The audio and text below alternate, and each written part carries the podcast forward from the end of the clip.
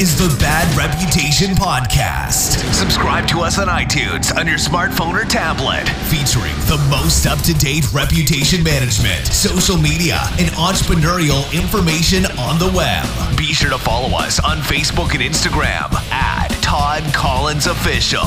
And now, the host of Bad Reputation, the Reputation Rockstar, Todd Collins. In three, two, one. Hey guys, welcome back. Um, I was, you know, we had a lot of guys lately, which was kind of irritating me. I started looking at the, the podcast episodes and I'm looking down through there and I'm seeing all these dudes and I'm going, man, like I need to find like a strong, powerful, beautiful woman to have on the show. And immediately one person's name came to mind, and that's Jen Schiff. Two Welcome. times. Thank you. Great to be here. No so, pressure. yeah, thank you. No. So, Jen, um, I, I met Jen like, but hon- quite honestly, it was like kind of like via like social media, just like how I meet majority of the people that I meet. And uh, she had me come out and, and talk to her team. And we before that, we we just kind of like hit it off. Like we had the same like funny, like go getter, like attitude stuff. And it's very sometimes hard for me not to relate to someone else if they don't have that same type of personality or mindset or anything else like that. But like immediately Jen and I like it just hit it off. Like I know like if we were in elementary school together, like and we were in the same class, we would have been like straight up homies. It's not even like we're, we're probably different people now, but we would have been friends. I guarantee it, like 100%. Like So we both would have been in the principal's office, huh? 100%. there not you even- go. Okay, perfect. not even a question. Um, but it's it, it's interesting to me because I I've seen a couple different aspects of you, right? Like I've seen like the goofy you, the fun you, this that, and everything else. But I've also seen like you you know I mean you're a client of mine, right? But at the end of the day, I've seen you in the boardroom, and I'm like, damn, like she's she knows what's up.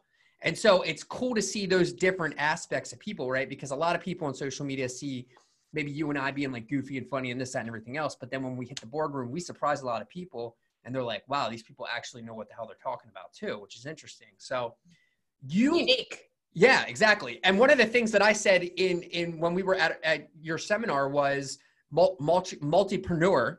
And that's something that like you kind of have done, but I, I want to go back to like, just like the beginnings, right? So like you're from the Maryland area originally, right?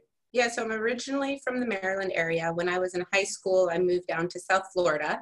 So spent high school in South Florida, came back up to Maryland, back and down a bunch of times. Uh, a lot of college was down in South Florida. And then I resettled back up here, I want to say in like 2007. So you came back in 2007. Was that were, were like was it were you a military family? Was it No, um, mm, my father had moved down to South Florida. My parents had been separated since I was about three years old. They had a little stint where they got back together. Um, and my father actually passed away in 2000. Well, I was 16 years old. So it was 2001, I believe. Um, so just a lot of change, a lot of different family dynamics. My mom had come home a lot earlier. I was still enjoying life, so I couldn't get away from Florida. I was chasing boys, I was chasing parties, I was chasing fun, chasing anything that would probably keep me away from grieving that death just at an adolescent time. sure? Um, and so it was just a lot of back and forth for a lot of years. What finally brought me back was um, Michael Schiff, my husband. He was living up here. Uh, I had ran into him and we had made friends. My mom had met someone up here. So uh, my stepbrother is actually the person who introduced us. So we knew each other. I always had a crush. I told him the day I met him, I knew he was the man I was going to marry. And then four years later, we just happened to intersect in the street. And um, I was living in Florida, and he had just come back up here from Gainesville. And so we did a long distance relationship for a little over like two years. And I was cocktail waitressing that there. So that's where I got my first rise to fame and learned how to talk to people. Um, and it was just time to grow up, right? And so I wanted to be able to explore the relationship in a full time type of way. Um, I was done cocktail waitressing and ready to kind of do what was next for me, like in just life in general.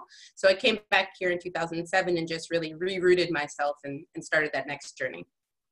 Yeah, and see that that's that's what I like to pull out of people when um when I have people on. So many of us don't share a lot of things about our past, right? I'm I'm a big proponent on that. I share it all. Um, I was just with my parents today, right? But at the end of the day, I, you know, I was I was sitting there in we were in Renner's classroom for three hours. And I'm this is going to be in response to what you were talking about. We were in Renner's classroom for three hours. Now the way that my brain works and is wired, I can't I don't I I never liked school from the get-go, but I can't sit in any classroom, whether it's a kindergarten classroom or a high school or college classroom, for more than maybe 15 minutes. So I, I, people are emailing me and they're text messaging me. You know what this lifestyle is like. It's constant, right? So I'm sitting there. My dad's sitting next to me, 78 years old, and Renner's in front of me at the table and he's drawing and he's working.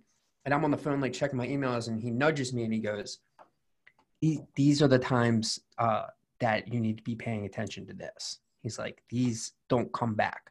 He's like, You can always email that person back, right? And I go, yeah, you're right. So 40, going to be 41 years old, 70 year old man sitting next to me, son sitting in front of me. He's telling me and passing that knowledge on, going, put the phone down. Right. So I think as parents, sometimes, you know, uh, and, and the way that we grew up and the past that we had, it does mold us, but we're still learning but one of the interesting facts is most people didn't know that about you right? About you about your dad about the moving and things that things of that nature. They just see the you jen now. But the reason we talk about these types of things is because somebody listening might, might that might be younger than you or older than, than you it doesn't matter has gone through or is going through the exact same thing right now and how you got out of that right and got into the situation that you're in now is what's going to help that person that's listening to this episode right now. So, dad passes away. Sorry for that, by the way. Thank you. you uh, your path crosses Mike, right? And he's and you know he's like uh, we, we know a little bit about Mike's past, right? But we know that he also you know went uh, he was in military school, right? Yeah. Hell of a football player. I mean, was doing a lot of doing a lot of big stuff. Um, you finish the cocktail waitress thing. You come back here then what then what's going on? Because you guys have been the long long distance relationship for a really long time. You guys are together. Do you, is that is the next step the marriage thing? I wish. Um, oh okay. right. now i can say yeah. here we go. Yeah no i mean there's a ton of in between even in between like my father passing away and michael. Um, you know i think one of the big things about my life in general is it has been a series of um, either fail forwards, uh, devastations, heartaches. You know, I've spent a lot of time putting myself in positions where I've hurt myself, um, and in turn, I hurt others right? Never intentionally. Like intentionality is a really big thing for me, right? I always feel like I'm doing like the best I possibly can with what I have available in the moment. Um, and when you're making the decisions in life, you think you're making decisions based on whatever perspectives you have available to you. Um, often you're missing a lot of perspectives that if you would have known them, you would have acted differently, right? However, the reason they call it a mistake is because if you knew you were making it, it wouldn't be a mistake. It would be an intentional you know wrongdoing right? And i think that there's a really big difference between people who always have like the best at heart and the best at mind and just have to learn really really hard lessons uh, sometimes harder than others in order to become who they may intend to be right i think that's really the journey um, when i was a cocktail waitress if you would have asked anybody that i would have been a vp of ops for multiple companies over the last four years or have a multi-million dollar real estate team or a real estate entrepreneur with multiple businesses or even just have the opportunity to impact lives, which is probably the thing I'm most um, passionate about and really where I'm able to make the most impact in my businesses and in life today. You know, no one would ever believe that. Um, yet, what I truly am is I'm a compilation of every failure, every mistake, everything that happened to me, everything that I caused to others. Um, and I think the beautiful thing about the way I live my life is that I just wake up as a new creation every day. And I'm committed to taking whatever I learned the day before and the days prior and showing up as a new person right? Um, not everyone does that. And that's really one of the greatest things that have caused me to be able to keep going, to keep growing, and to just be able to pour that back onto others because it's really not about what I achieve, it's going to be about what other people around me. And even with my daughter, I learned that it's really not what I do in life, but it's how I grow somebody else, you know, and she's the ultimate example of that. Yeah, yeah, exactly. And it's funny because, and, you know, going into the parenting thing, which is kind of interesting, is um, they're all different, right? Like it's it's we have four, and there's like the two boys, you know, um, they are 100%. They've got the fire in their belly for me. There's no question, right? Like there's the, I can't sit still thing. Like I, right? I mean, that doesn't come from Nicole. That comes from me, right? And then the girls are like sitting like whatever. It's like, I mean, and it's like I, I see, and but they're all different types of people, so they all have to be parented differently.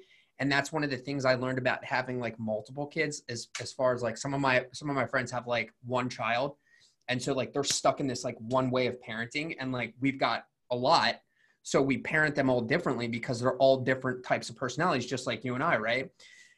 I i love that you said just previously that the most the, the, the most important part that you kind of have put forth is the passion that you have for helping other people that i feel like you get to do that because of everything that you've grown from a business and financial side gives you the ability to be able to do these other things. Kind of the same thing with me, right? Like I can do these other things because I built this business.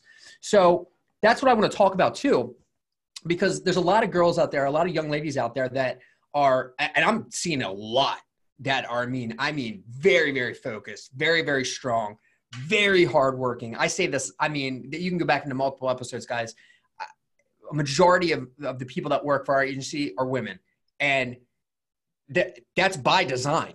It's because they're more organized. They get shit done. They can find better ways to do it. Their intuition is way better from a standpoint of dealing with the client. It's they're just better at what we do. So that's what I hire. Now I have a couple guys, but typically I have to handhold them. I don't have to handhold the, the young ladies. So my question to you is, you and Mike, you guys graduate from college, you do all these other things. What, what what triggered your mind after the cocktail waitress thing where you're like okay now now i'm going to go and i'm i'm just i'm not going to work for somebody else. I'm just going to do it on my own. Yeah so it was a progression. Um, i worked for other people first. So when i came back here michael was like a single agent right? He had gotten started in his career when we started like officially long distance dating at 21 so he had been in real estate. Um, i actually went and got the like kitchen and bath certified. So I became like a kitchen and bath designer and I was working for a contractor for a while. Uh, then I got my first opportunity to take a, um, I was just going to say a commercial job, a corporate job, excuse me. Um, and so there was this big global organization, and I got introduced to it, and they decided that I was going to be an amazing salesperson.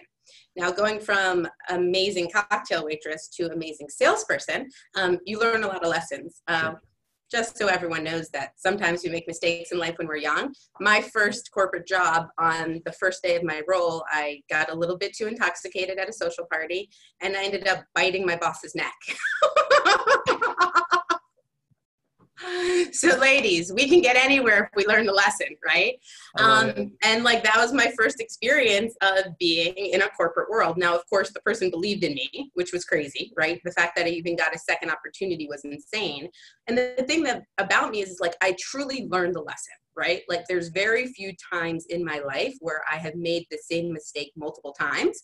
And if there is a second time that I make it, by the third time, I'm like really clear on what needs to be done differently. And so that was like the first point where I really had to like look at who I was being as an individual. Like I'd yeah. never done that before. I had never had any experience in like being anything except for what I thought I woke up as, right? I didn't have any training in understand mindset. I didn't have training in realizing that you have to be a different person to be a different way in life. I certainly didn't understand corporate setting, being in a cocktail bar for like five years, right? Sure. And growing up, my father in jazz clubs, right? My parents always partied, right? It was always the life of the event that was really what I had grown into. And so this was the first time where I was like, okay, it's time to like take things like really seriously and make my mark. Now I'm still a really young girl, right? So I'm in my early 20s, all male driven. There was not a single woman around me. Um, and I was just really committed at that point that I realized, like, wow, this is not who we're going to be anymore. Like, I was going to show them that I could literally outshine everything that they did and I did that. So I rose to the top of the company. I was 165% of goal. I was making a ton of money. I was literally just slaying the world inside of it. Um, and then one day I got a phone call and they said to me, Hey, we're just shutting down this division and the global corporation's going in another direction. So there I was. Um, and, you know, I was slaying life. I'd really started to come into my way as a professional. Imagine that from day one. Um, and now it was kind of time to decide what was next So Michael had started really getting on me about helping him in real estate for a long time. And I didn't want to work with him. I didn't want to share money with him. I didn't want to watch him be back in the day. He would be like up till one o'clock in the morning, throwing his laptop against the wall because he had just uploaded 30 pictures and the technology would break. So he'd have to start over. Yep. I'm like, I don't want this life, right? I'm not interested in it. Um, so I really fought it probably for a year, year and a half. And at that point, uh, we got invited to a real estate conference out in California for those Keller Williams fans. Um, it was a family reunion. It was my birthday. He was like, please come to a real estate conference. I said, it's my birthday. I'm not going to a real estate conference. And he was like, anything. Your birthday anything, month. Anything. It's your I'm birthday like, month, Jen. Birthday month birthday month, which is true. I was like, I want to go to Laguna. I want to go to Disneyland. I want this. I want this. I want this. Okay, I'll go. So he promised me everything just so I would get on that airplane. Um, I went with him. We were in that room for like 10 minutes. Gary Keller was up on stage. And all of a sudden, I started hearing people talking about a business model and talking about ways that people were succeeding and these systems that they were doing and the way that they were running businesses. And I like looked over at Michael and I was like, I can do every single thing that these people are saying. I'm coming into real estate, I'm quitting everything, and we're starting a business. Now, uh, that was a huge change, right? He had been working on that for so long. And then all of a sudden, I'm like, okay, I'm all in, typical Jen. Um, and so that began the journey. You know, it took about six months for me to convince him to leave his current broker right? He was very worried about that. He was afraid his business would go backwards, like every natural fear somebody has in making change. Sure, sure. Um, and I just promised him that like I would do everything that I needed to do to make sure that it worked, and we would go nowhere, back, nowhere backwards, only forwards. Um, and that's what we did, right? So in October of 2011, we formed the real estate team. Um, he was about a $12 million single producer that first year, and we grew the business 650% in four years and got to about $70 million and 35 units a year consistently for a few years up there until we took on the next journey.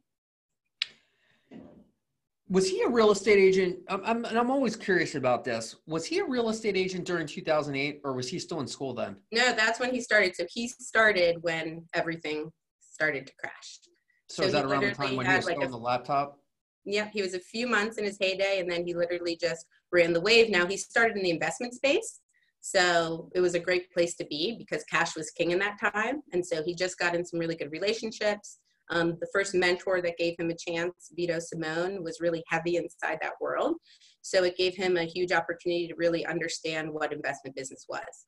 Um, and for the first several years inside of our team, we were about 70% to 30% like retail to investment business.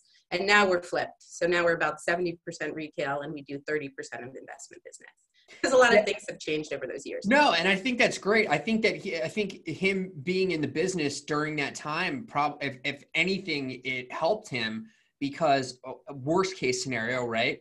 If when and if we ever face something like that, similar to that again, that he knows how to navigate those waters. I talk about that a lot because you know a lot of us I mean I started a business in 2008 too and we and we we started the business in 2008 and wrote it through. But interestingly enough, um, a lot of people are like, God, yeah, it was so bad and this, that, and everything else. And I'm like, man, if anything, I feel like it was kind of like a blessing because we were we had to figure out we had to figure out a way to make it work just like you know our great grandparents or some of our grandparents had to fit during the depression they had to look you just had to figure it out. And um, so i think everybody's a little bit more especially entrepreneurs now i think we're a little bit more careful about where we're putting our eggs you know even in the fat times because in my opinion we're in a fat time right now you know what i mean? I think i think 2020 is going to be a real i some people are saying no but i'm saying i think 2020 is going to be a badass year i think it's going to be phenomenal that's yeah. my call on it. Um, I've been betting on it. Yeah, and I don't think that we're going to see. I don't. I personally don't. I think a lot of those guys are like you know they're they're they're fear mongers and stuff. Um, I, I don't think we're going to ever really see. Uh, we might in our lifetime when we're much much older see something similar to what happened in 2008. But I think things have adjusted, and I think we have people in the right place to be able to make the right decisions from a financial standpoint um, of where we are now. However, one of the things that I find interesting is that you guys were not married yet at that point. Is that right? We were, were, married. So we married. We got married on 10 10 10. Okay. And so we you were married. Business October 2011. Yep. Mm-hmm. You, you who excelled in sales. By the way, you were uh, co- being a cocktail waitress is sales alone, right? That is sales. I still hold the record. It's a national bar, and like three years ago, I still know people that work there. I still had the highest grossing sales, like ten years after not being there. I was a machine in sales back then. Yeah, I mean, So and since you no know so matter what, you can transfer that. Yeah, and I mean, since you know so many people there, they should be signed up for restaurantreputations.com. They should. Um, but if you have not visited, I'm just joking. At the end of the day, you were the pusher going, dude, let's do this entrepreneurial thing. Like you were like the you you had it, right? Because I believe that sales is is if you can sell, dude, you can do anything. Like eh, that'll put you in the best entrepreneurial seat ever. If you can sell, then you're good, right? So you drove it, you pushed him, you guys did it. Was there any concern whatsoever? You guys are married. You see each other at home. You're going to see each other at the office. Was there any concern there on that side? Now I know Mike's the easygoing guy. You could just be like, "Hey, Mike, walk out the door, down the steps." He's like, "All right, cool, man." Like he's just that guy. You, Um, I know you are a driver. You're a hammer, dude. You're like me. You're the hammer. Velvet Hammer. Uh, that's right. Was there any? Was there any concern there from your standpoint or Mike's standpoint? Yeah, of course. I mean, Okay. you know, I didn't want to get in business with him for a really long time because of all those concerns, right? I wanted independence financially, I wanted independence in time, I wanted independence in decision. Um, and yet, what I realized is that, like, what we wanted in our lives was far greater than anything my independence was going to give me. And I knew that together, especially then, right? Um, it's been a long journey, but back then when we first started, you know, we were already spending a bunch of time together. You know, I was helping him a lot of in his business.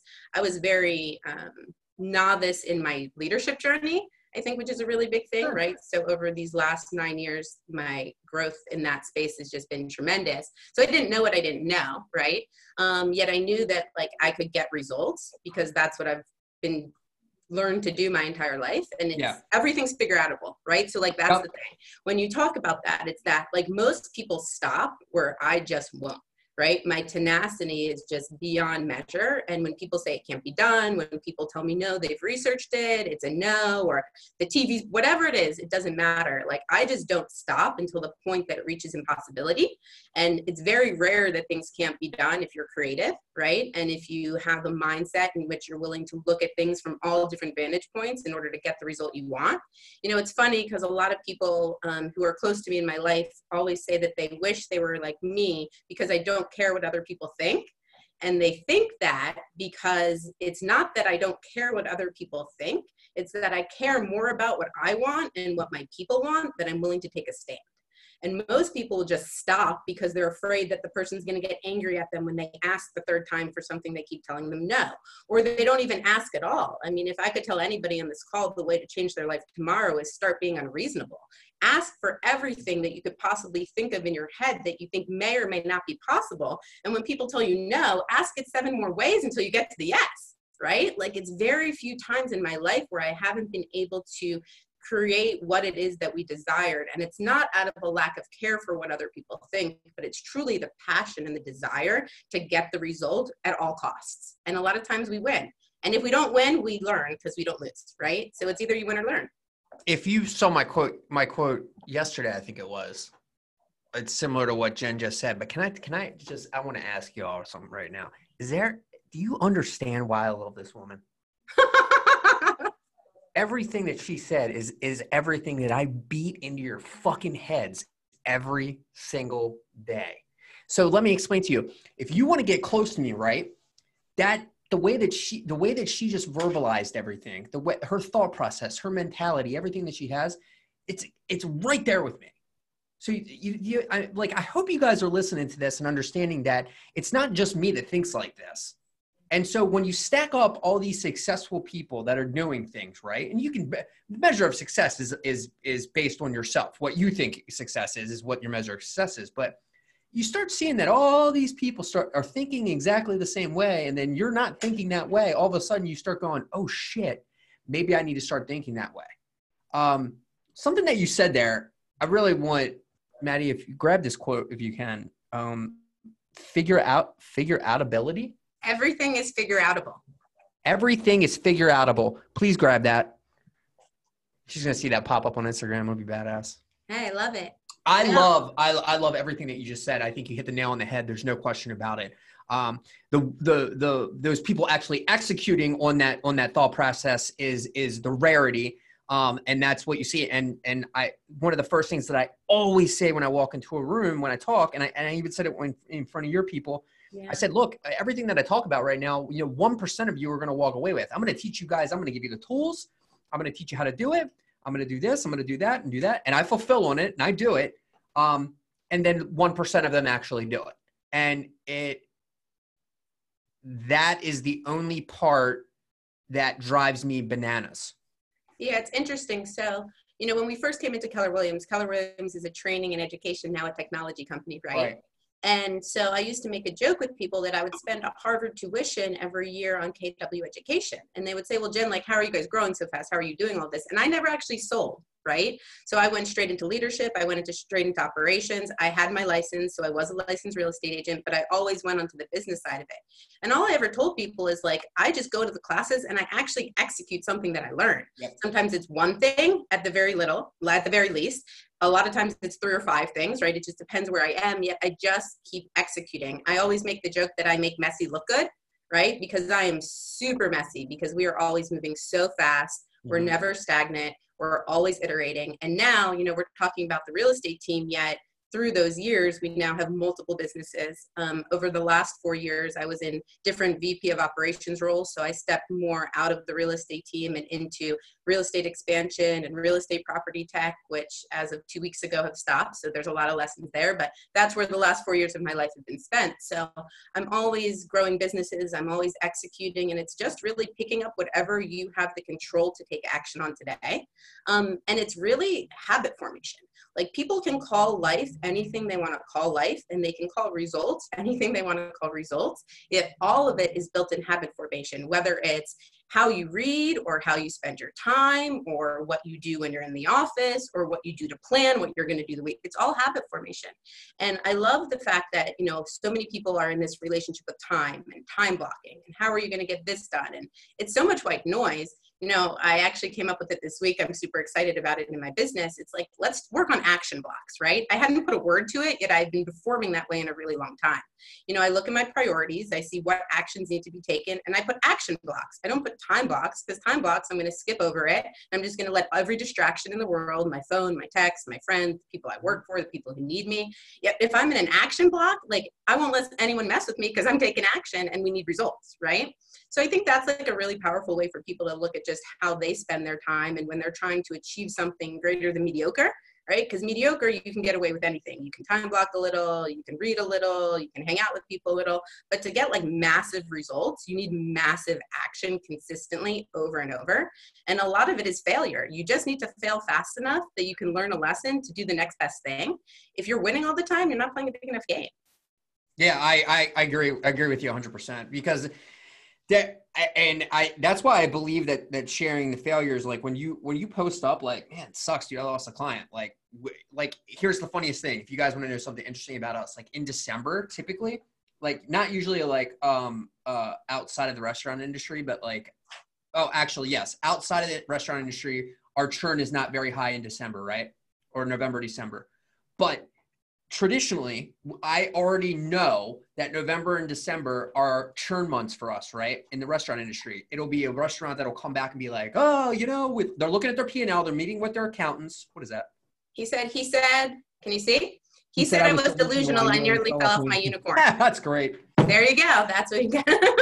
But right, and so like I, I love when people are like, oh, we're doing so good, and it's like, dude, I look at I looked at our our churn over the last ninety days, which is actually not bad, but I or my expectation is already like I know that we're going to lose clients going through this, and it's typically, believe it or not, like six months later we get them back because they're like, hey, you know, we're all for bad months, we need somebody back at it, you know. But um, it's the acceptance of going, dude. You, you're not going to be perfect all the time. Like that's it's it, it's just never going to happen. You're going to lose clients. The best agencies in the world out there lose clients.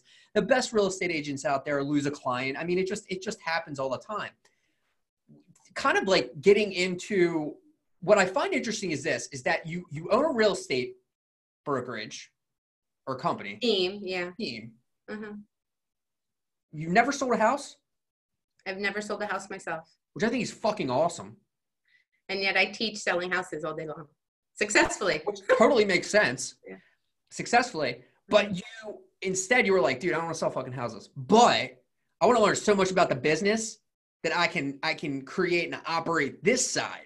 And I see I love that because what you did is you found you found your niche in that market and and found the, the, where you wanted to kind of create your domain in the business and carved it out there, which I find. Do you get blowback from other real estate agents that are like, dude, she's got a license, she never sold a freaking house. Like, what the fuck? Like, or do you just like, dude, look at my husband. Like, basically, I sell that shit. He just puts his name on it haters gonna hate. Um everybody everybody has something to say. I don't listen right? So i guess it depends on the day it depends on the person it depends on the perspective. Like i just live my life doing what i know is right. I live my life taking care of the people that are around me the people that love me the people that care about me. And what i'm really sure of is there are a lot of opinions out there and that is something i don't care about right? I just do it for us. 100% and i can tell you it's it most of the time we don't even hear those opinions right yeah. most of the time those opinions are, are said behind our back the people that, that most of those people don't have the guts to even say it to your face right yeah. like i know people talk shit about me and i'm like yeah, people talk shit all the time i always say like i'm not intimidating they're intimidated right like there's a difference right yep. so if people want to judge and if people want to instead of taking their own actions and generate their own success and make their own mark they want to judge how other people are doing it I mean, that's all good with me. I'm just going to wake up every day, like I said, and be the best version of myself from what I learned the day before. And if I do that and I take care of my life and I take care of my family, like I'm happy on the inside.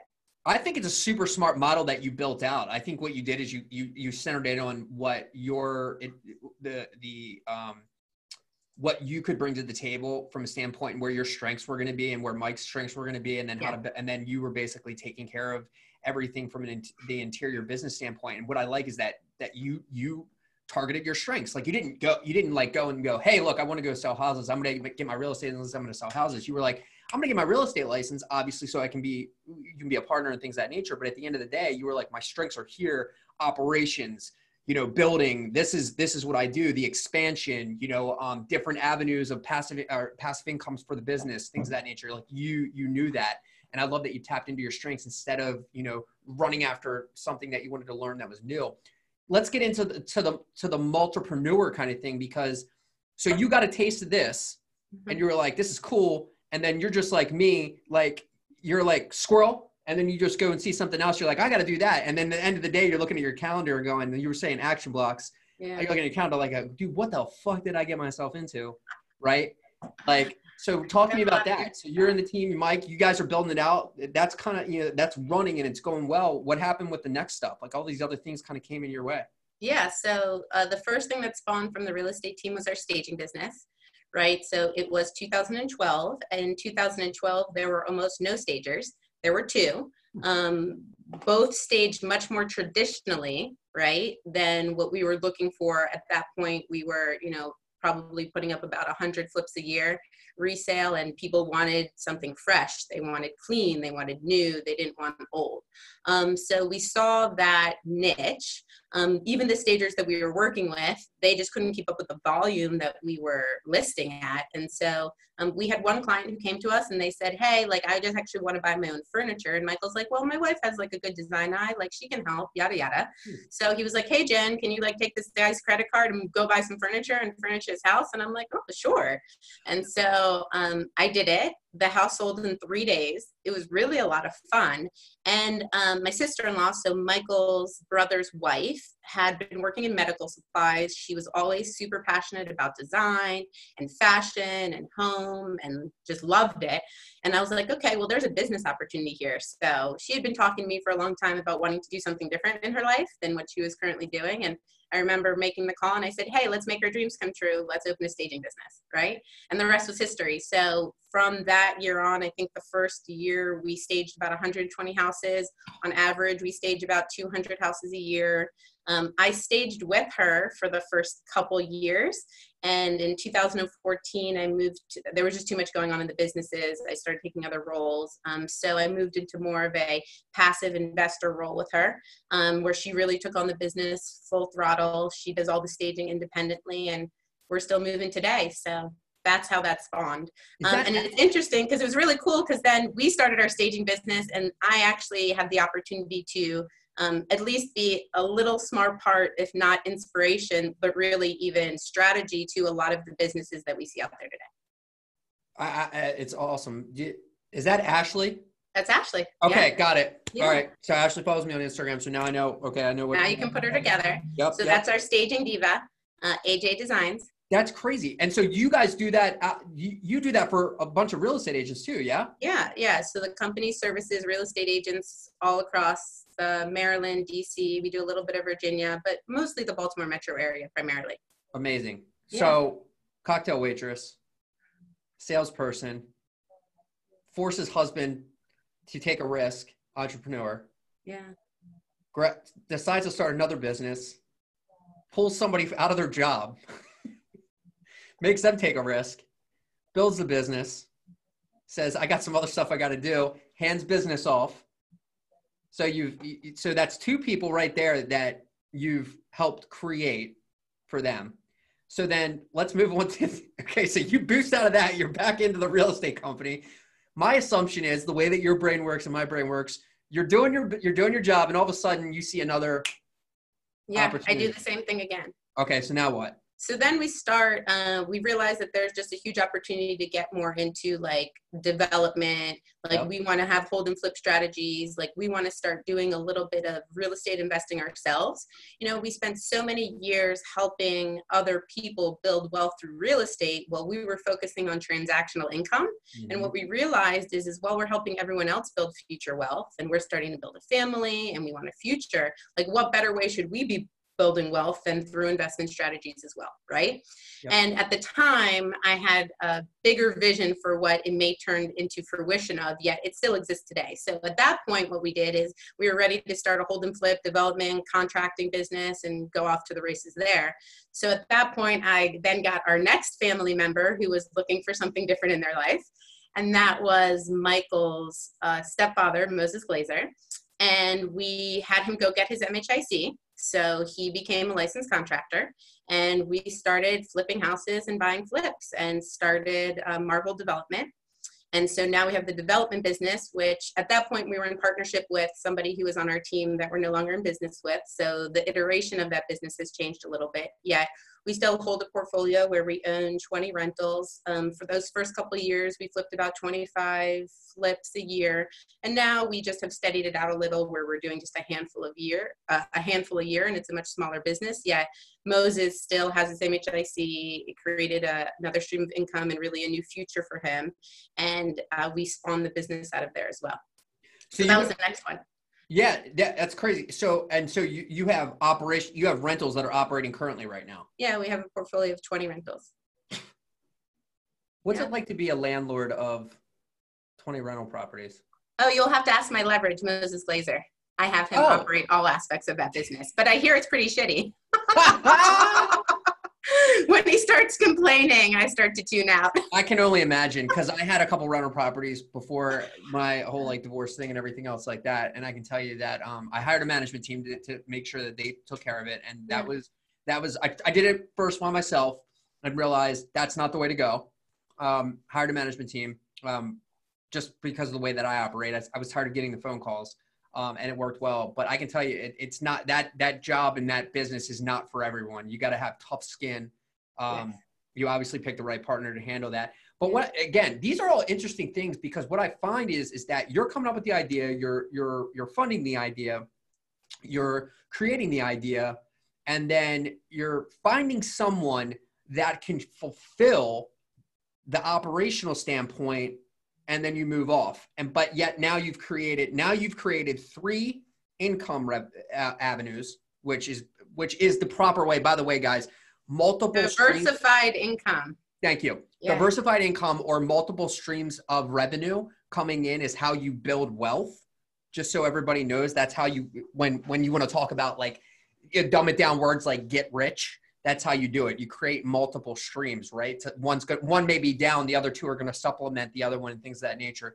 So I would just add to that, right? Just Sure, for go ahead, who please. You know is passionate about potentially building multiple income streams. The key to that is really leverage. right? And how do you create multiple passive income streams, right? right? Like if I had to be the person day in and day out number one in all of those businesses, we're not getting very far, right? Correct. Yet if I can have the vision, the support, like be able to teach, lead, right, help execute, and allow other people to flourish in an opportunity and where it can be passive income streams for us and really life changing for them, like that's the win win. Yeah, I mean that's the true definition of passive income because you hear you hear by the way you hear that statement a lot nowadays like passive income it's passive income. Dude, Passive income is where you got money coming in and you ain't doing shit basically. That's passive income. Um, and and what Jen really just said is the same situation. She's she's she's putting herself in a position where she's coming up with the idea. She's putting someone in the place to do the fulfillment of the work, and then she can move on to the next one and the next one and the next one to keep doing these things. So you get a, you got now you have these this this this triad of business going on. Is there a next one? Because now uh, you're you gotta be you gotta be feeling lucky. You gotta be like, dude, I got this shit. Ring, run it, run it again, right? Well, then I got a what I thought was smart and was the greatest lessons in my life. So, you know, at that point, we have these three successful businesses running, and you know, fortunately, they are financially doing extremely well. And I actually thought that I didn't want to do it alone anymore right? I was like at the top by myself. I'm the one generating the ideas. I'm the one who's brainstorming on my own. And I thought that I was ready for something different. So in 2016, what I did is I decided to start going to work for other people. that was fun. Um, now, it's been quite a journey. So that was 2016 to just two weeks ago. Um, through that, I had two different job companies. I was a vice president of operations, so it was an executive leadership role in both of those organizations. Um, the first one in 2016 was Five Doors Expansion. And, you know, the time in my role, we did have the opportunity to, again, just execute and do things that had never really been done before in real estate. So we executed um, a beautifully messy pattern of scaling a thousand transactions to $350 million in volume in 12 months. So that was quite a ride. Um, and as I transitioned out of that role, I then took a vice president of ops position for a property tech startup um, called Cribs that was really looking to go into the iBuyer auction, uh, disintermediate the industry space. So at that point, what I started to realize is I thought that I was going to now go search and seek significance in the industry by going and doing things that people hadn't done before, by taking my skill sets and these talents of execution and really helping make a difference far beyond this, at that point, I felt little world that I had created. Um, and so I went through a four year path of being in a male driven um, hyper dominant environment in where you know i learned a ton of lessons of what it's like to like work with people work through people. Um, i will say that uh, the time at five doors and at that time my mentor seth campbell he's probably taught me more about myself and who i am and understanding people and really just so many lessons that i, I would do it again and pay double for yet i'm probably not going to be working for anyone again for a really long time right? And that's just because of you know the experiences i have. At the end of the day i think people um, i posted something on instagram the other day that said uh, my love language is people uh, being person of their word right? Doing what they say. And yeah, i think I like that's it. a really big thing for me. And uh, it often doesn't happen right? Yeah. um, in startup there's a lot of vision right that drives how people perform uh, there's a lot of promises for future that are made that aren't always executable or always realistic um, I was in a very highly male driven environment in both of those positions, right? I've had the opportunity to sit at the boardroom of every major brokerage in North America, right? I had the opportunity to just experience, uh, you know, our VC angel was a billionaire, right? Who had just sold Logic e cigarette company. So, so many introductions into these worlds, into these people. And no matter how big or how high you climb that ladder, it's almost like the higher you climb, the less they truly care. Mm-hmm. And while people have the best intention, um, I rode a really long ride there and where like uh, careability, right, was not something that I often saw. And I had to learn that, like, if I want admiration or I want to be told I do a good job or I want any of those things, like, guess who it's coming from? Like me right? right? And those are all amazing lessons, right? I'm happy to be able to experience what it's like to, you know, climb that ladder or be in those positions where you're leading organizations of hundreds of people or seeing the insides of how startup and things really do come to fruition. Um, at the end of the day, what I really realized is that like I just want to care about people, right? And and I want people to care about me and there were so many empty promises and so many like everyone's a marketer right? Like i mm-hmm. learned so much about how people will say and do anything and sell you anything and then when it comes time to be real it just doesn't show up on the other side. And for me i'm probably one of the realest people you'll ever meet like good bad or ugly. I'm going to tell you how it is right? I'm going to tell you straight up what's going on in my life what i think is going on in your life whether you ask me or not i'm going to give it to you um, and I just want to be around people that want to be like that. And if no one else in the world wants to be like that, I just want to be like that for other people. And I don't want other people dictating what it is I do or how I do it because I'm very clear based on my past that when I spend my time and I spend my energy and I give my love the way that I know it's meant to be given, the results are far greater than seeking that love or significance from anybody else because it's always going to come from the inside. Those were hard lessons. No, yeah, they are hard lessons. I can tell you that the the I, rem- I remember seeing that post, and it always pops into when I saw the post. It popped in my head. I I I I've, I read the book, the you know Five Love Languages. I think it's an important book for any for anybody to read, but specifically guys to read. Yeah. Um, because one, if you're in sales, just so you know, if you can figure out somebody's love language, in and this isn't necessarily a romantic side of it but if you can figure out somebody's love language um, it can help you in many many ways especially if you're a leader right? So i know that it's important to me when somebody if somebody says like dude you're doing a great job like dude I, I don't care what anybody says. When somebody gives someone a compliment and says they're doing good especially if that person's above them um, that that type of filling up the cup that means i actually read the fucking book by the way filling that cup up by the way can can last that person for the next three months. Um, so you, you, please understand that i think everything that jen just said I, one of the things i want you guys to take away from it is this is like dude go out and like compliment somebody that's like that maybe is is under you or even to you or maybe even higher to you and just and just give them a compliment and watch their face immediately when you give that compliment to them. And watch how their mood may or may not change over the rest of that day right because it's really day to day. But at the end, at the end, I, I, you know, we we all talk about you know how money's important and stuff, and that's where like I get compared a lot to the Gary Vee thing. And Gary Vee says, "Hey, money's not important." I do disagree with that side. Uh, money is fucking important because having money gives you the ability to be able to go out and create and do the other things that you want to be able to do and do those things. Um, so I do believe that money is important. I believe that it, that it should be a priority in your life. Um, it gives you the, the ability of freedom. Um, I also believe in the hard work and things that nature, but I also believe in also the caring side as well, which is why you don't see a lot of the, the posts on, on what I put out being salesy. Same with Jen, right? Jen has a mul- multiple thing. Jen could all day post socially about all the things that her companies can do for you, but she doesn't do that. She's like, you know what? My important thing to do today is to pass on this to see if this helps somebody else. So th- those are the things, by the way, guys, that you should be respecting about the people that are successful out there, and they're they're trying. They might not they might not translate it or or or put it out there in a way that makes sense to you. But in the reality, what they're doing is when, especially with quotes, like if Jen's quoting or I'm quoting or or anybody else out there that you see do this, the reason that they're doing that is because it's happened to them before. So their assumption is that this quote will catch someone who's going through it right now and then it re- it's relatable and it makes sense and it might help that person. There's many people, I'm sure you get DMs about it too, where I get DM'd and I'm, they're like, man, this really helped me. Thanks so much for putting that out today. And I'm like, damn, dude, that filled my cup up, right? Because I'm like, I I built that quote off of that. And I'm sure when you put your quotes out, you get a lot of the same thing. Like, man, I really needed that today. And that fills me up too.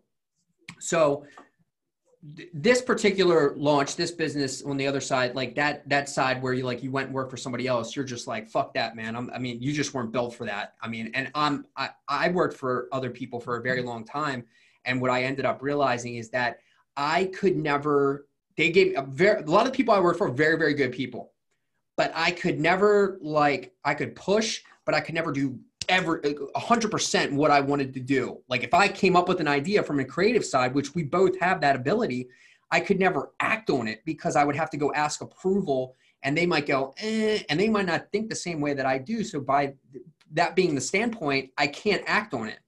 So now I have the ability to do that. You have the ability to do that. You basically said, I'm done. I'm not doing this. I'm not, I'm, I'm out. Right? I'm free. You're free. So now you're back to square, you're back to where, where, where you were before, where you're in control now. Right. Yeah. And you're, and you're doing what you want to do. How has your stress levels been from that standpoint of realizing that that wasn't for you and then exiting that way? Yeah, well, so it actually wasn't by choice. So I wouldn't have naturally done it. I had far different plans for myself in 2020 that what came. Um, again, sort of second time in my life, the company got everyone in the organization on a phone call and said, effective immediately, we ran out of funding and your last day is tomorrow. So they shut down an entire organization. I had just gotten our first transaction closed after working on it for 11 months with them. You know, it was a very interesting time. So certainly my uh, attitude could have gone a lot of different ways in that moment that that happened. Um, however, I always like to choose gratitude. Um, and my perspective is always positive, and I am a true believer in fate, and I don't think that I'm running my show. So I really had been kind of teetering if whether it was the right place for me to be because really what i truly believe in myself is that i can create far better results independently when somebody is not you know holding me back from what i believe may be the thing to do and i was just ready to run again right? And i felt that a lot of that was being held back. So i took it as a golden opportunity. Um, i kind of thought of the analogy yesterday. It was funny. I feel like i'm like the hungry hungry caterpillar where I'm this caterpillar and I went out and I ate my plums and I ate my cake and I ate my meat and my salami and I ate my strawberries. And now I like want to go into my cocoon and come out a beautiful butterfly.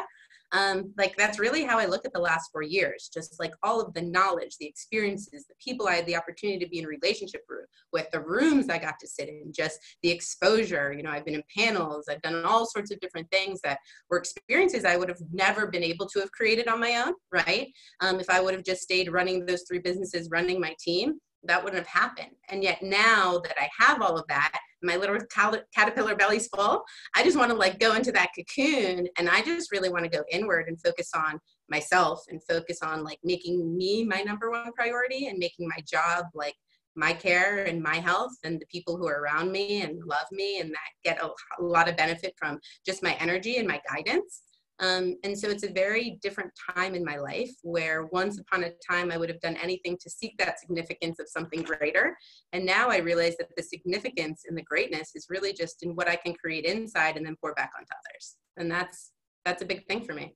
Yeah, I remember um, you know, people coming and like speaking uh, at like the jobs that I had and things that nature when I was younger. I remember like watching them and going like, you know, how did they get to understand and learn all of those things. Like how are they able to like explain it you know in that way and and stand up in front of people and talk and things that nature? And i just remember that and i was like i want to do that.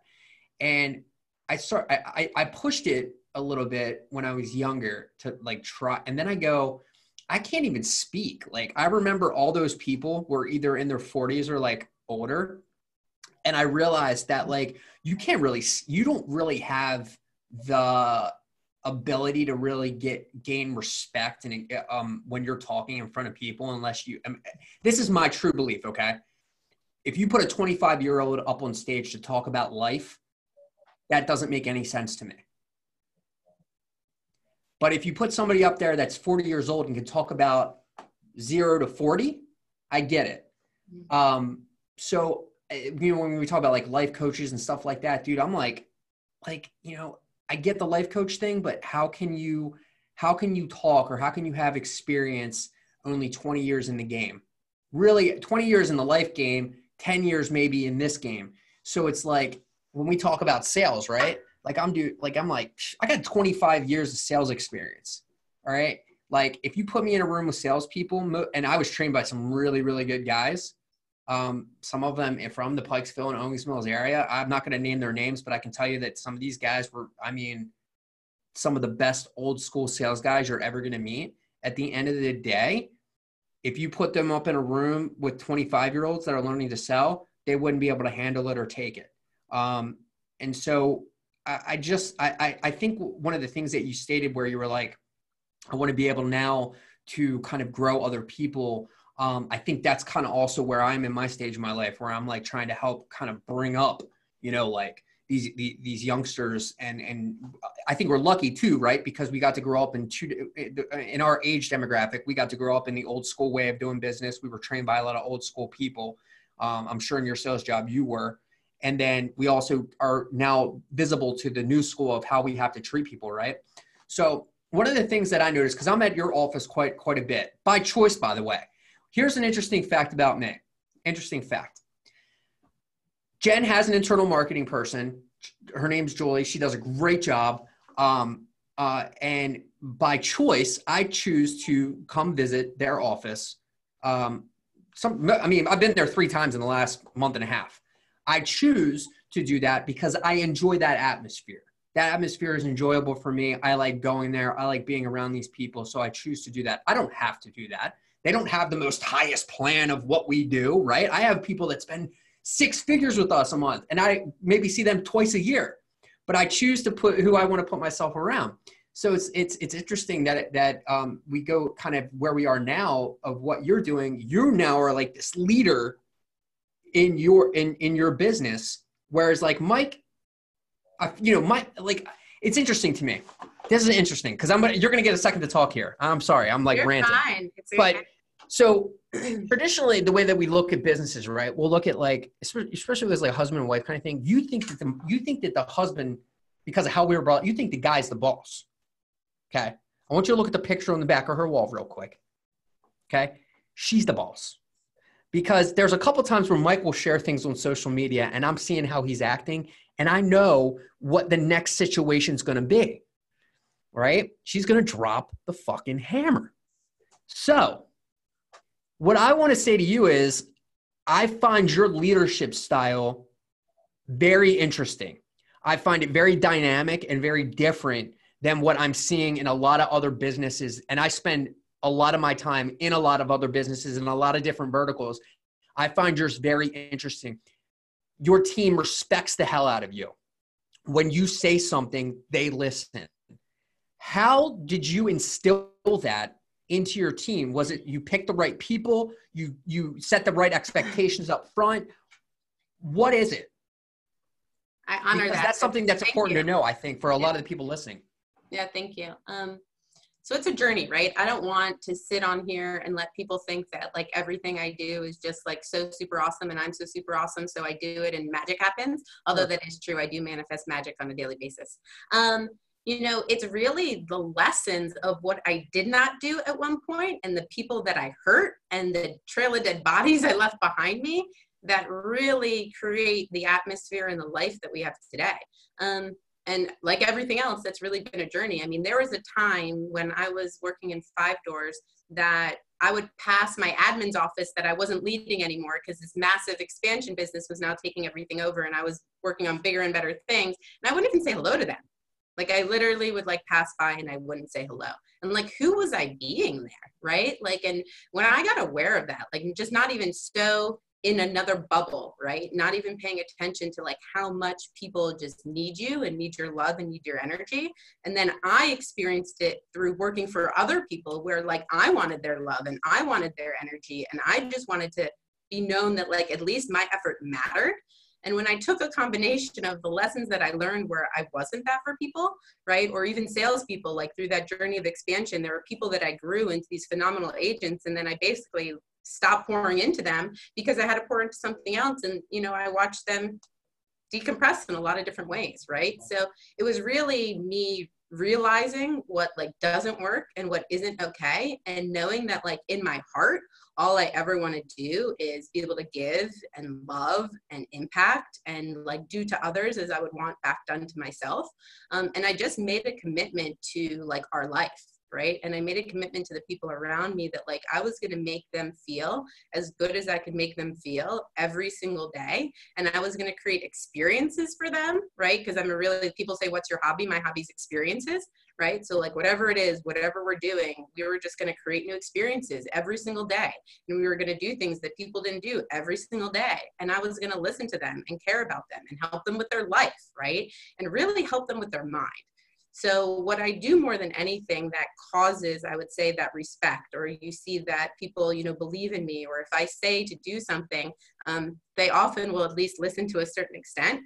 It's because they've built a trust with me that they really know that I care about their best interests and like I'm going to take a stand for them in their life the way that they don't take a stand for themselves. And as a leader, if you can learn how to care enough about people that you're going to take a stand for them far beyond what they're taking the stand for today and help them rise into that stand for themselves, you know, they'll do anything for you. And really, it's about doing things for themselves. That's what matters most to me. Yeah, and that's and that's like what I'm seeing, right? Like I, I you guys you put the seminar on and then or we we did the seminar and then you took them uh you you took them for the the outing that they had where they got to kind of get out of their comfort zone and they're on zip lines and they're doing this and then I come in the the next time and it's everybody's dressed up in Halloween costumes and then the next time I come in you got them dancing and then the next time I come in you got them in a meeting room and you know Mike and uh who was the other guy who was it at the time? I don't know. There's always something. We were I. They were goofing around. You get curious for a minute. Oh, yeah, they were laughing. No, he was in trouble. He got. Yeah, he was in trouble. He was in trouble. Yes, he got sent out. to the principal's office that day. We were. Uh, I was teaching something about listings. That's what we were doing. And of course, that didn't work out so well for him, right? No, no. Yeah, exactly. Right the principal's office, he went. Right. So I, I I love that. And if you guys, if if you're a, here's something I want to point out. If you if you guys are real estate agents and you're not happy, if if there's if there's something that's going on in your the brokerage that you're in, and you're not, and and that it, let's say that that what I just explained to you that sounds like something that makes a lot of sense to you and fits your personality, then I recommend on you know in the podcast uh, um, description, you'll be able to see where you can follow Jen and things that nature. I recommend you reach out to her because if you're thinking of of having a being in a different environment um, that is probably a little bit more uh, tight knit, I because it wouldn't fit me well at all. Um, I can tell you right now that that's a place that you you might want to uh, look into and maybe sit down and maybe talk to Jen and see if it might be the right fit for you. So if you're one of those real estate agents or if you're new and you want to get into it, it might be another good fit for you. Something very interesting uh, to check out because it's something that's different. It's I, I'm in real estate brokerages all the time, okay, and I'm telling you that this is a different. It's a different environment. It's an environment that everybody seems to have a smile on their face every single time I walk in there. Everyone seems happy. There's they're all very respectful. They all have a lot of fun. Um, who wouldn't want to work in a place like that? One of the interesting other interesting facts is that when we had our seminar we got a lot of your people to kind of open themselves up and talk about some really great things and really great stories. And those stories are all for us right? That were in that room that day. They're not for anybody else. Those people that can share those stories if they want to share them on their own. But those stories for us were for us that day. And what i liked about it is i made a lot of really good friends from that standpoint too. Um, i think the thing about it right um, sure. that makes the organization special is we not only grow people's business, we grow people's souls. Yep.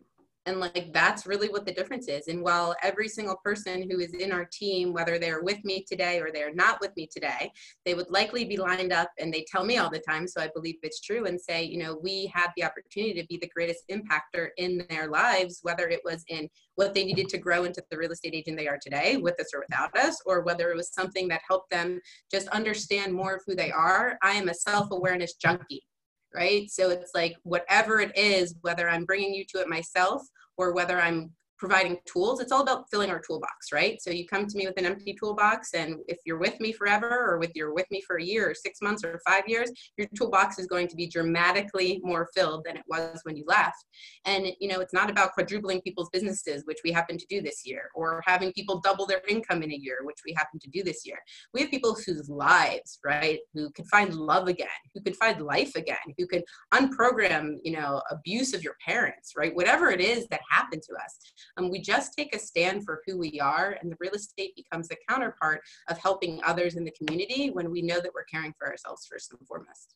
Yeah, that's why I made that tweet the other day where I was like, "Why does everybody keep holding up the goddamn sold sign? Like, why don't you put up a why don't you hold up a sign that says help this person make their dreams come true or yeah. something like that, right? Like nobody's like nobody's doing that. I'm like, I call myself a dream maker. Yeah, I'm like, somebody please do that. Yeah. You, Schiff team, do it. Yeah. Right. Um, so I want to talk about the balance real quick because um, I know you're super busy. I want to take up too much more of your time. Um, I want to talk about the balance. You're a mom. Mm-hmm. You're a wife. You're a daughter. You're a uh, boss, multiple bosses. Mm-hmm. How in the hell do you balance all that? One step at a time. Um, so, I mean, it's really, it's little things, right? So when we went back earlier in the uh, show when we were talking about just like habit formation, right? And my relationship with time and how I choose to do things. Uh, I don't watch any television, right? So there's a couple hours that I gain back every single day that most people lose. Um, I am a huge prioritization person. So I do it daily, I do it weekly, right? I plan every week, every Sunday, even if it's three o'clock in the morning before I'm going to sleep. Like I know what's happening my week ahead of time. Um, I'm really good at saying no when. So I will tell people no, and yet I will tell them when I can right? Oh. And that's something that I learned very early. Um, a lot of times people won't take advantage of that, yet I don't always want to just shut them down. I want to let them know that like it doesn't meet the priorities of what I know that I need to accomplish.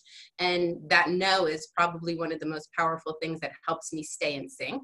Mm-hmm. Um, I also make sure that just in my habits and like what I'm doing that um, if I say I'm going to do something, like I'm going to do it at all costs. And so my minutes and how I spend my time are just the number one thing that has allowed me to have the flexibility to be a mother, a daughter, a wife, a business owner, a friend, and everything in between because I make sure I understand what's most important in every single relationship. And while I might not be able to hit every single thing that every person may want, I hit the things that are most meaningful, that are going to make, make the most impact, that are going to cause the best emotional connection. And I do that, like, especially with my daughter, right? I have multiple businesses. I'm not a stay at home mom. I don't get to pick my daughter up every day from school, although I am today. So I do it as much as I can. Um, and, you know, I chose to have my mother really help us raise Nomi, right? So that I could continue to be able to do these things. And yet, like our life is about the quality of the time that we spend and not the quantity we spend together. So that means that when I'm with my daughter and I'm with my family, well, I'm not perfect because the whole presence in this thing takes over all the time. Like I really make sure that I'm creating experiences, right? And that we're making memories and that I'm giving her my time and my soul and my love. And so, well, it isn't always the amount of time you can spend with a loved one, whether your daughter, your mother, your husband, it's like what are you doing with that time that actually makes a difference for people yeah i mean you guys were just in uh, in aruba, aruba. Yeah. right yeah i was able to follow along with that here here's my question to you are you answered honestly because I, I I answer this question. Well, you're gonna fucking answer it honestly anyway. Always. That was that wasn't even. You're so, you're so right in, in the face of people. You're just like me. You're like, yeah, fucking it is. This is what it feels like. Are you obsessed with work? Do you feel very comfortable in work? Just so or, that organized and comfortable are two different things, right? Yeah. Um, so what I'm obsessed with is living an abundant life and making okay. every day the greatest, right? Okay. So like there's my obsession. Um, I don't sacrifice much for anything. So like as much as I am probably one of the hardest workers, my output is extraordinary. Like I can run circles around most people just with my natural energy. Um, I love to rest.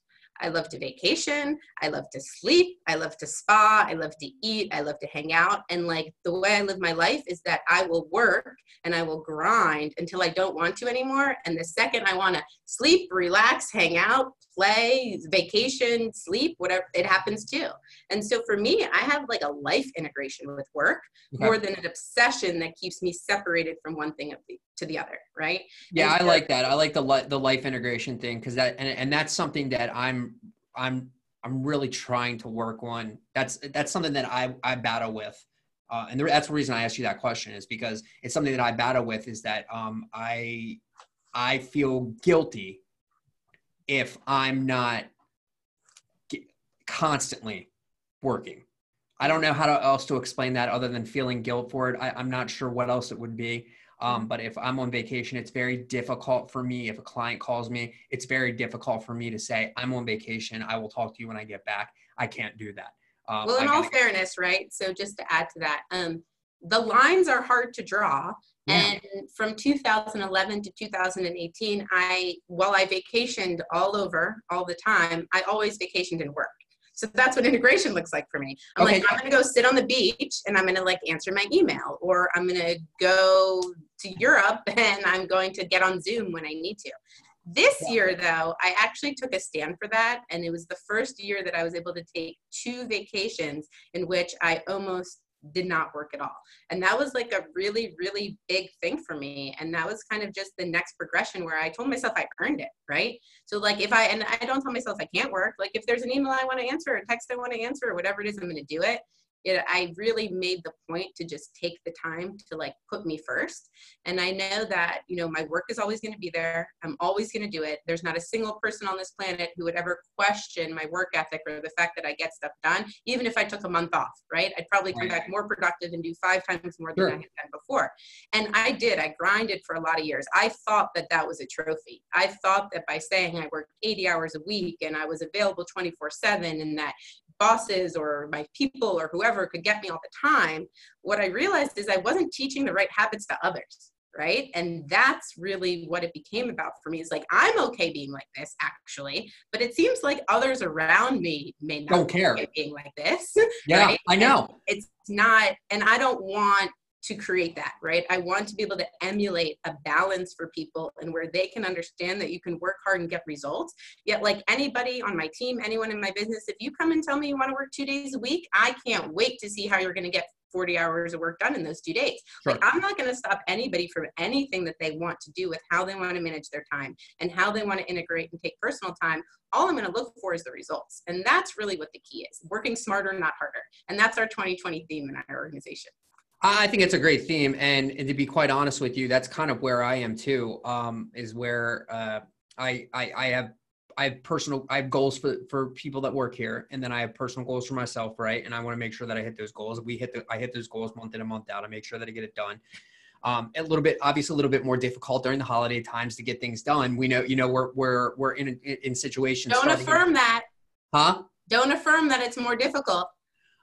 I find it I I would say it's not more difficult for me, it's more difficult for other people to make time for me. Mm-hmm. Uh, people choose to spend less time with you over the holidays. Correct.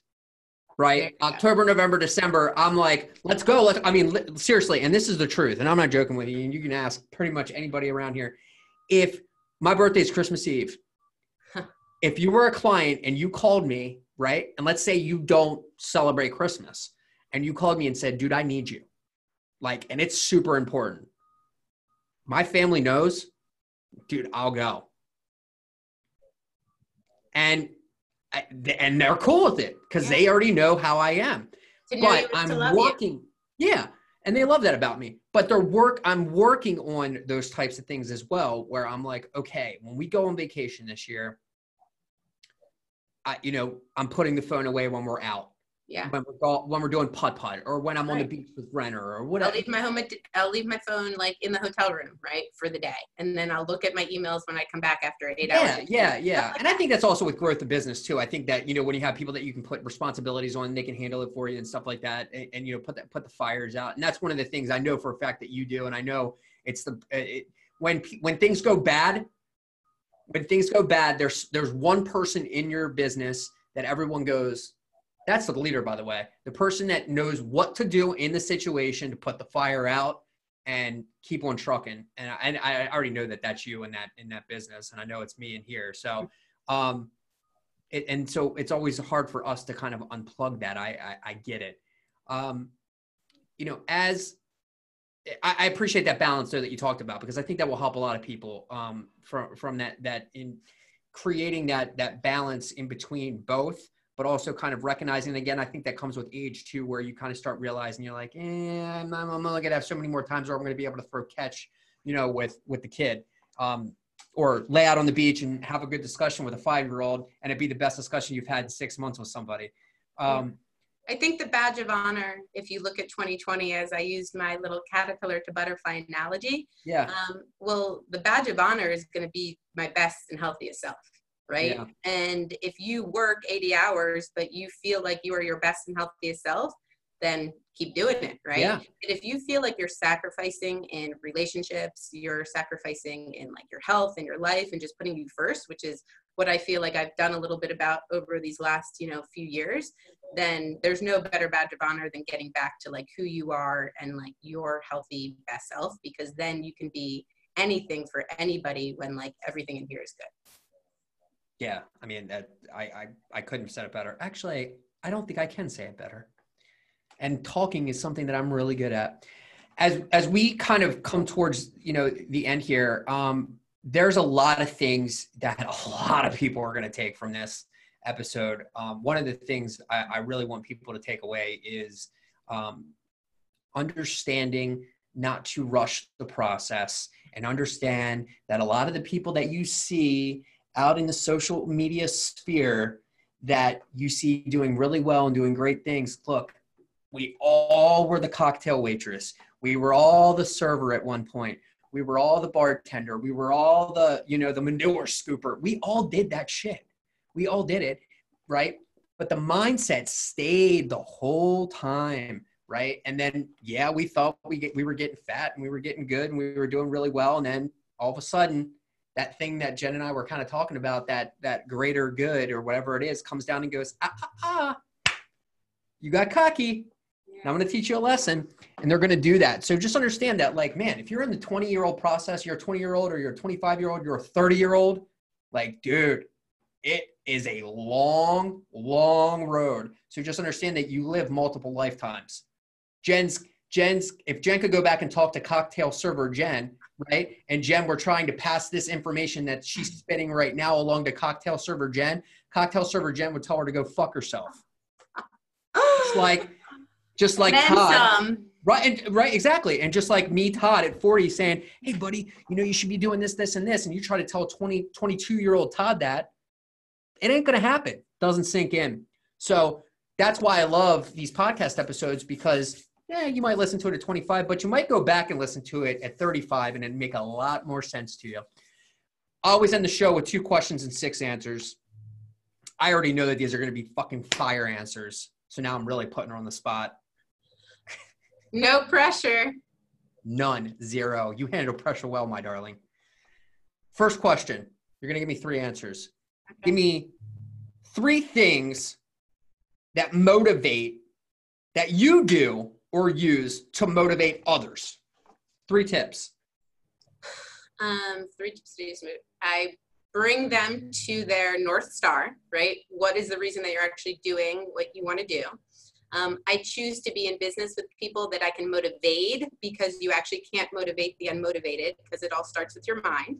Um, and I motivate people through self awareness and understanding the reason that they may be who they are today and how they can become what they want to become tomorrow. Love it. So positive changes, right? Yep, all positive mindset, impact. It's all in here.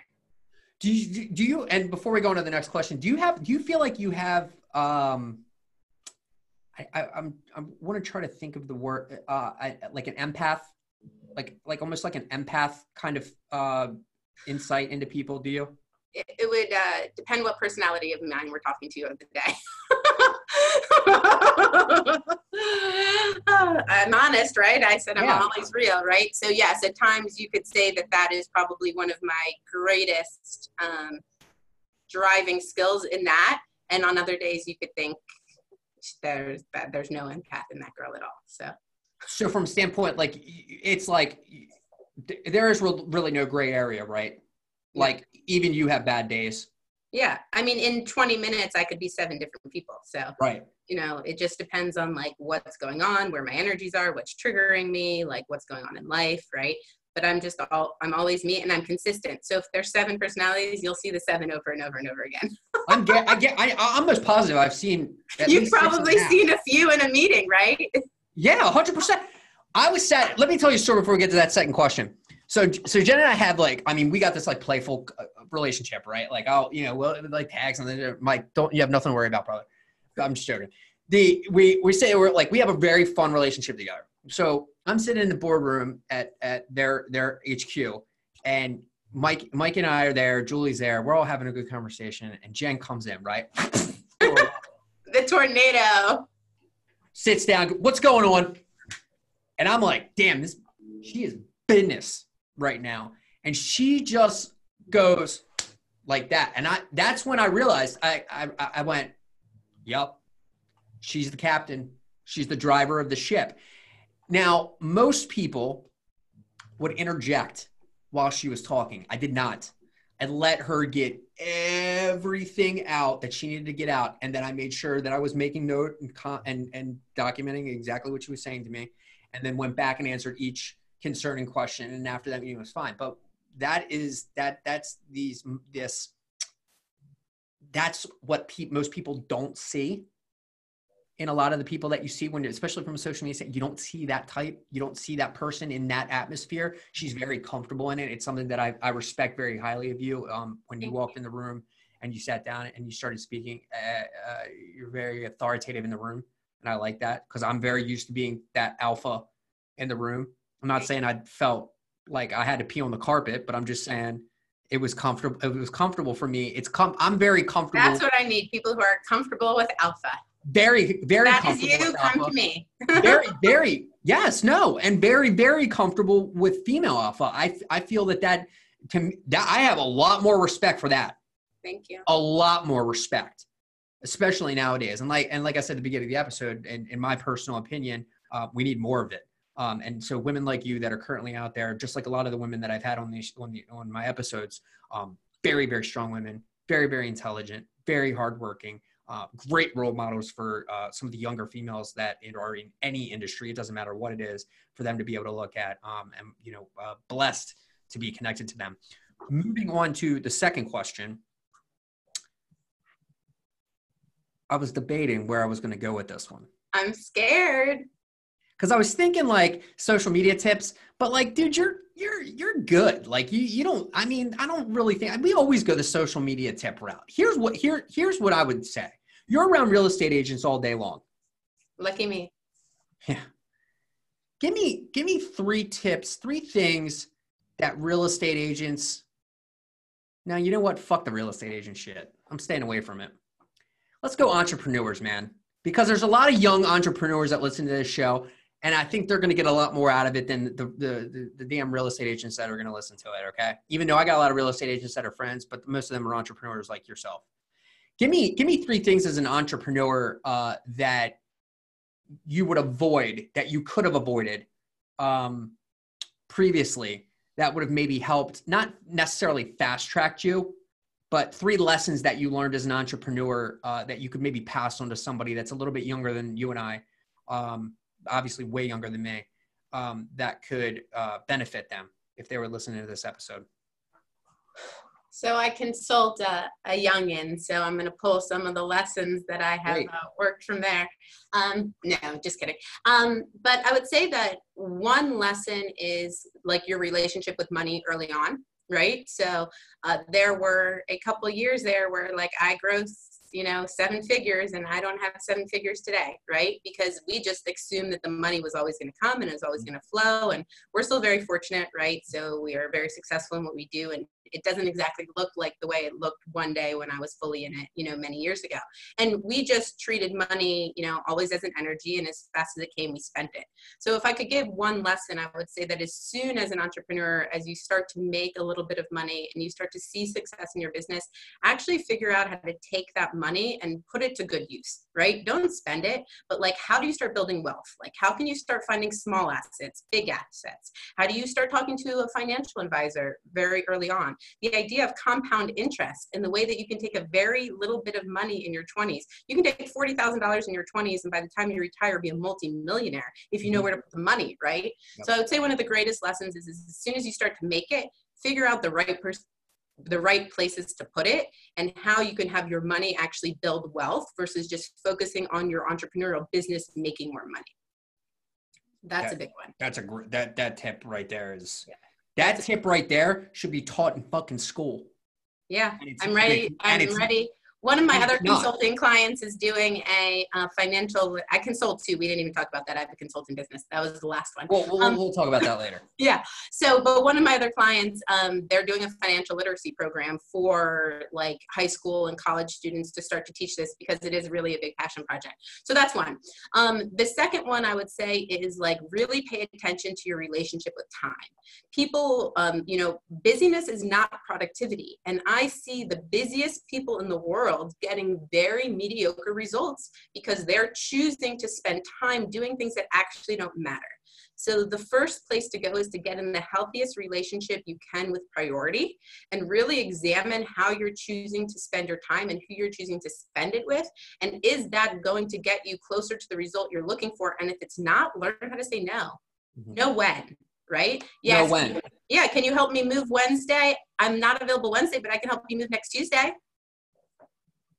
That, you didn't shut you didn't shut them down. You didn't say no, but you took a stand for what was important for you.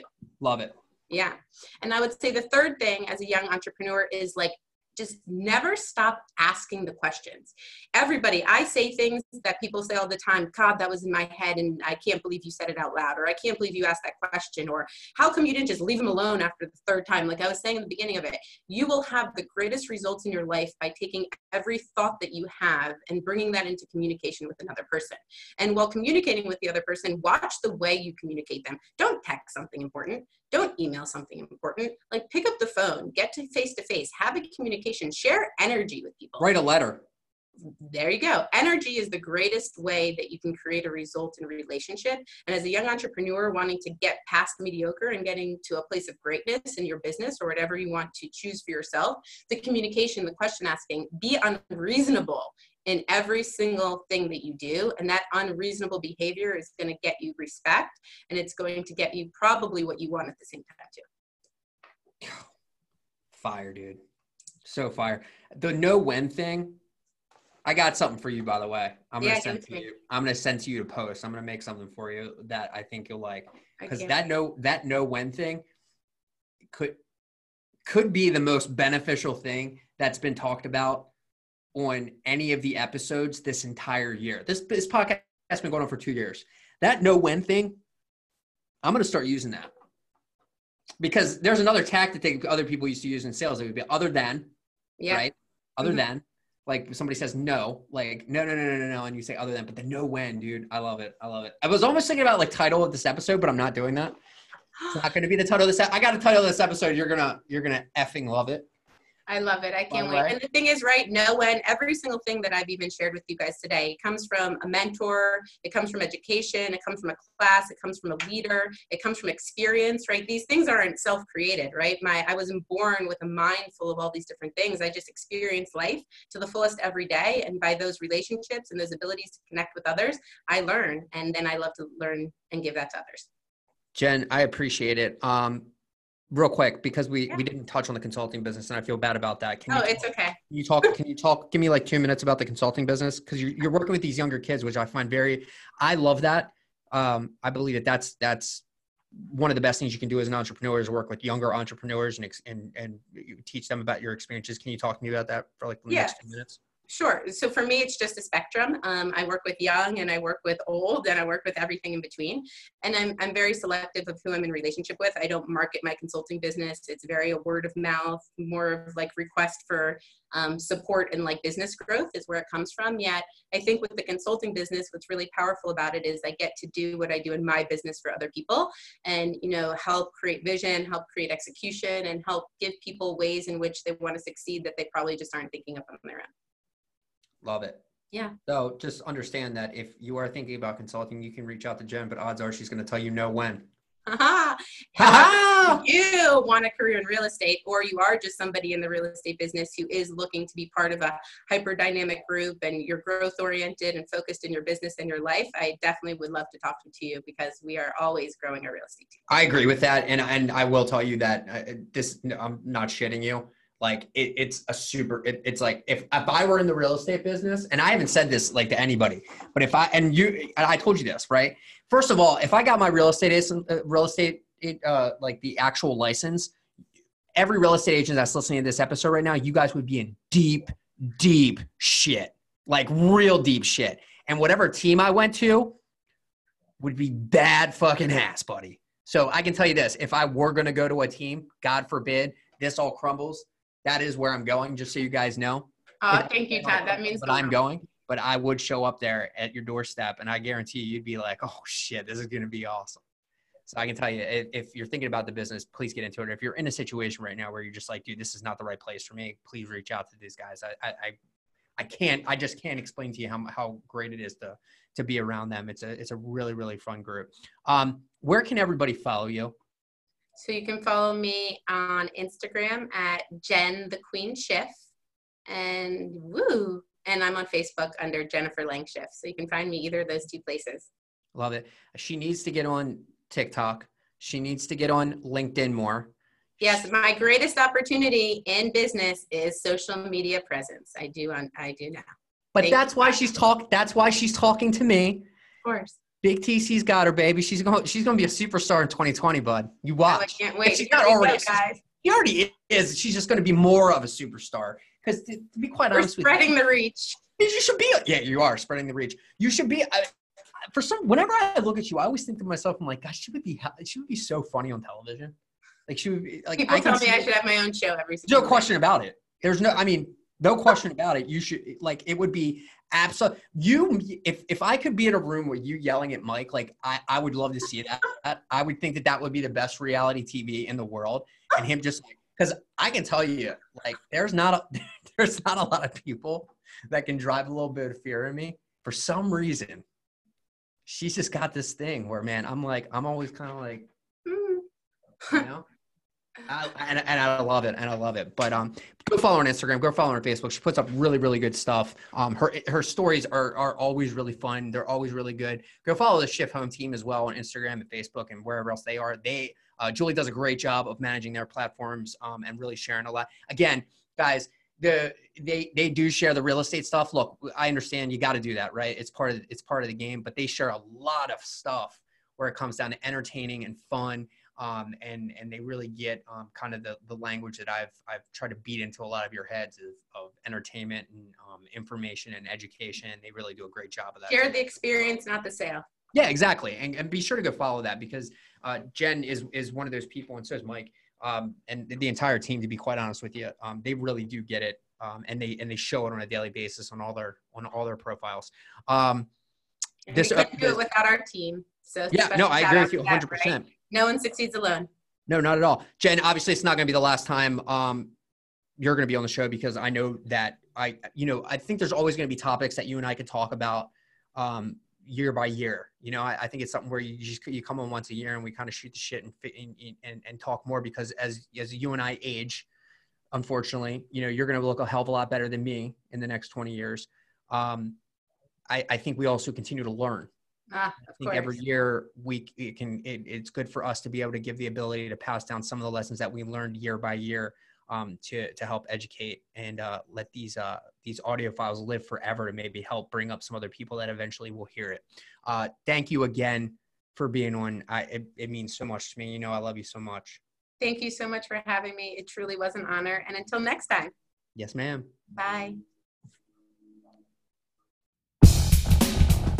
This has been a Todd Collins official production in conjunction with Platinum Reputations. Be sure to follow us on Facebook and Instagram at Todd Collins Official or visit us at www.toddcollinsofficial.com. Want to be on the show or become a sponsor? Message us on Facebook and tell us why.